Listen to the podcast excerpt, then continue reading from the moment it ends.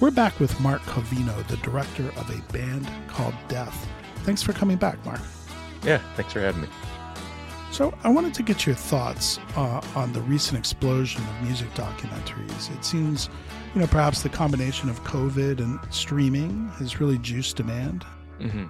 Yeah, um, I mean, I'm I'm probably not going to have the most positive answer for this uh, because it I have been struggling for six years to get funding for my own music documentary. What I can say is I, I do love a great music documentary. I, I was inspired by many before I made a band called Death, like The Last Waltz and uh, Stop Making Sense, even Spinal Tap. uh, we are living in a time where there is an oversaturation of everything and it's completely killed a lot of chances for getting projects off the ground unless you're connected to a major studio.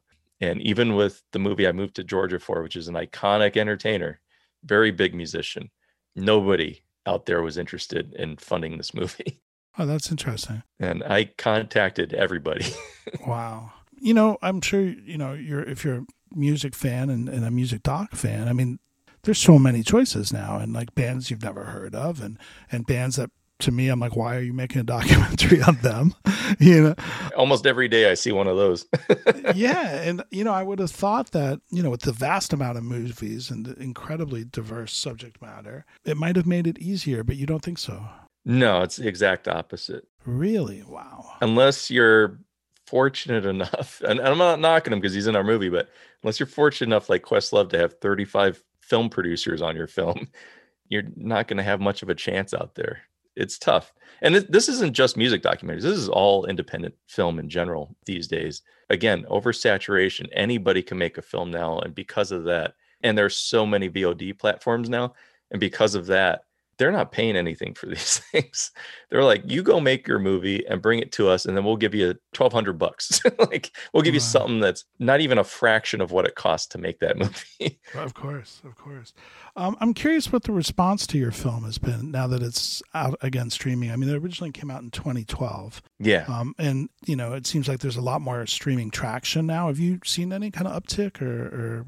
or... Um, we don't really. Jeff and I don't get reports on what it's doing these days. It's been a little depressing. Like we kind of get left in the dark on on what's going on with our movie. But uh, outside of that, I can tell you at the beginning when it first came out, it did go to Netflix the first year it got released for a year, and I know that Netflix doesn't release numbers and stuff, but uh, Scott Moser is our producer. He's connected to all these guys, and I remember like getting a report back that like one month we had 500,000 views wow. of the film, and and Netflix is really where a huge audience discovered that film, and that was only for a year, and it's kind of been on all other VOD platforms, and as well as we had a theatrical run, and we did a DVD and Blu-ray release.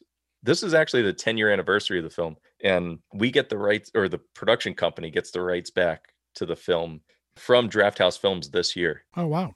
Drafthouse is the company that bought our film and released it. So I don't know what the plan is from this point on. We still have to talk to our producers, figure out, you know, who's going to be our new home for the film.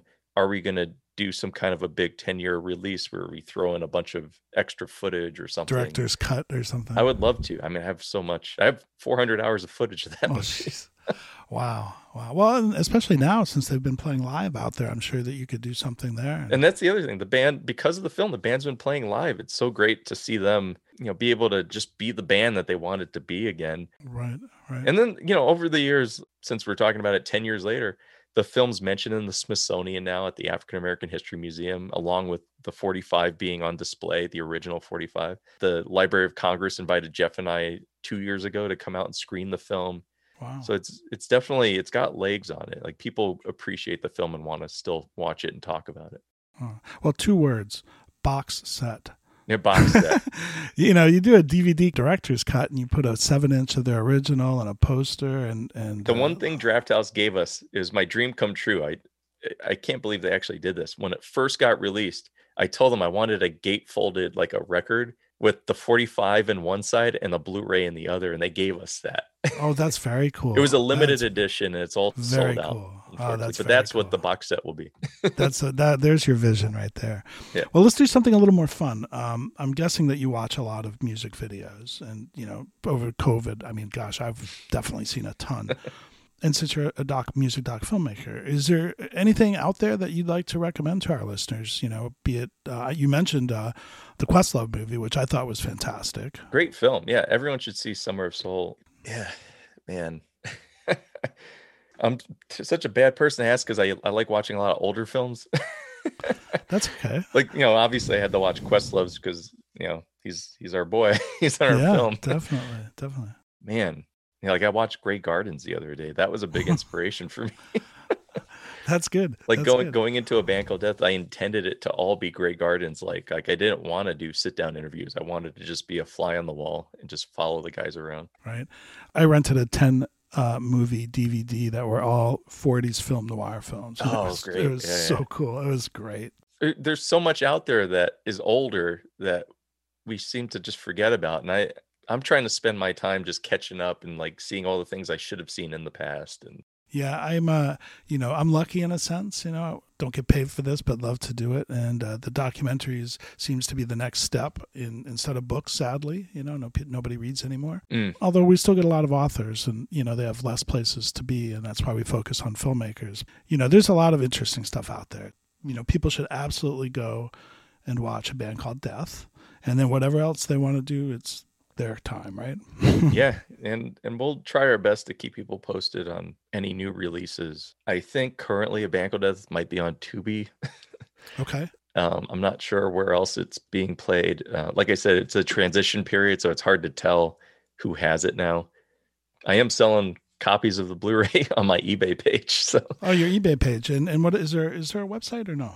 there is but i think it just brings you to like a page that just maybe it does i can't remember jeff bought the website address once the band once um draft house films kind of went under and so i think it's www.abandcalleddeath.com Okay. and i i think it might just bring you to a page where he's intending to put information but it might not have anything yet um, so keep checking that and we have a facebook page for a band called death and we have a twitter page for a band called death so definitely like and follow those because that's where we always put our information Okay. the the Facebook page is essentially our website. Yeah.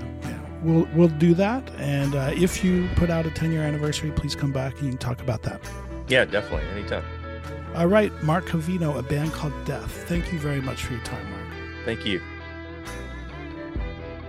If you enjoyed this teaser, have a listen to the complete podcast episode on your favorite podcast provider. Please follow, subscribe, and share. And thanks for listening to All Music Podcasts, a member of Pantheon Media.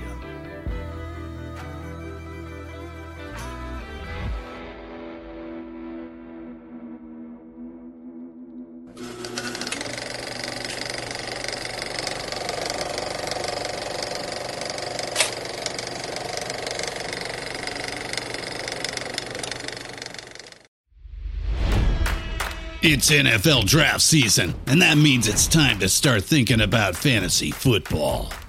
FantasyPoints.com features industry leading experts and prognosticators using proprietary hand charted data to help you score more fantasy points. FantasyPoints.com is the place to go for whatever kind of fantasy football you play. Whether you play fantasy football, daily fantasy sports, or do a little bit of everything, Fantasy Points has the meticulously researched content to guide you to victory.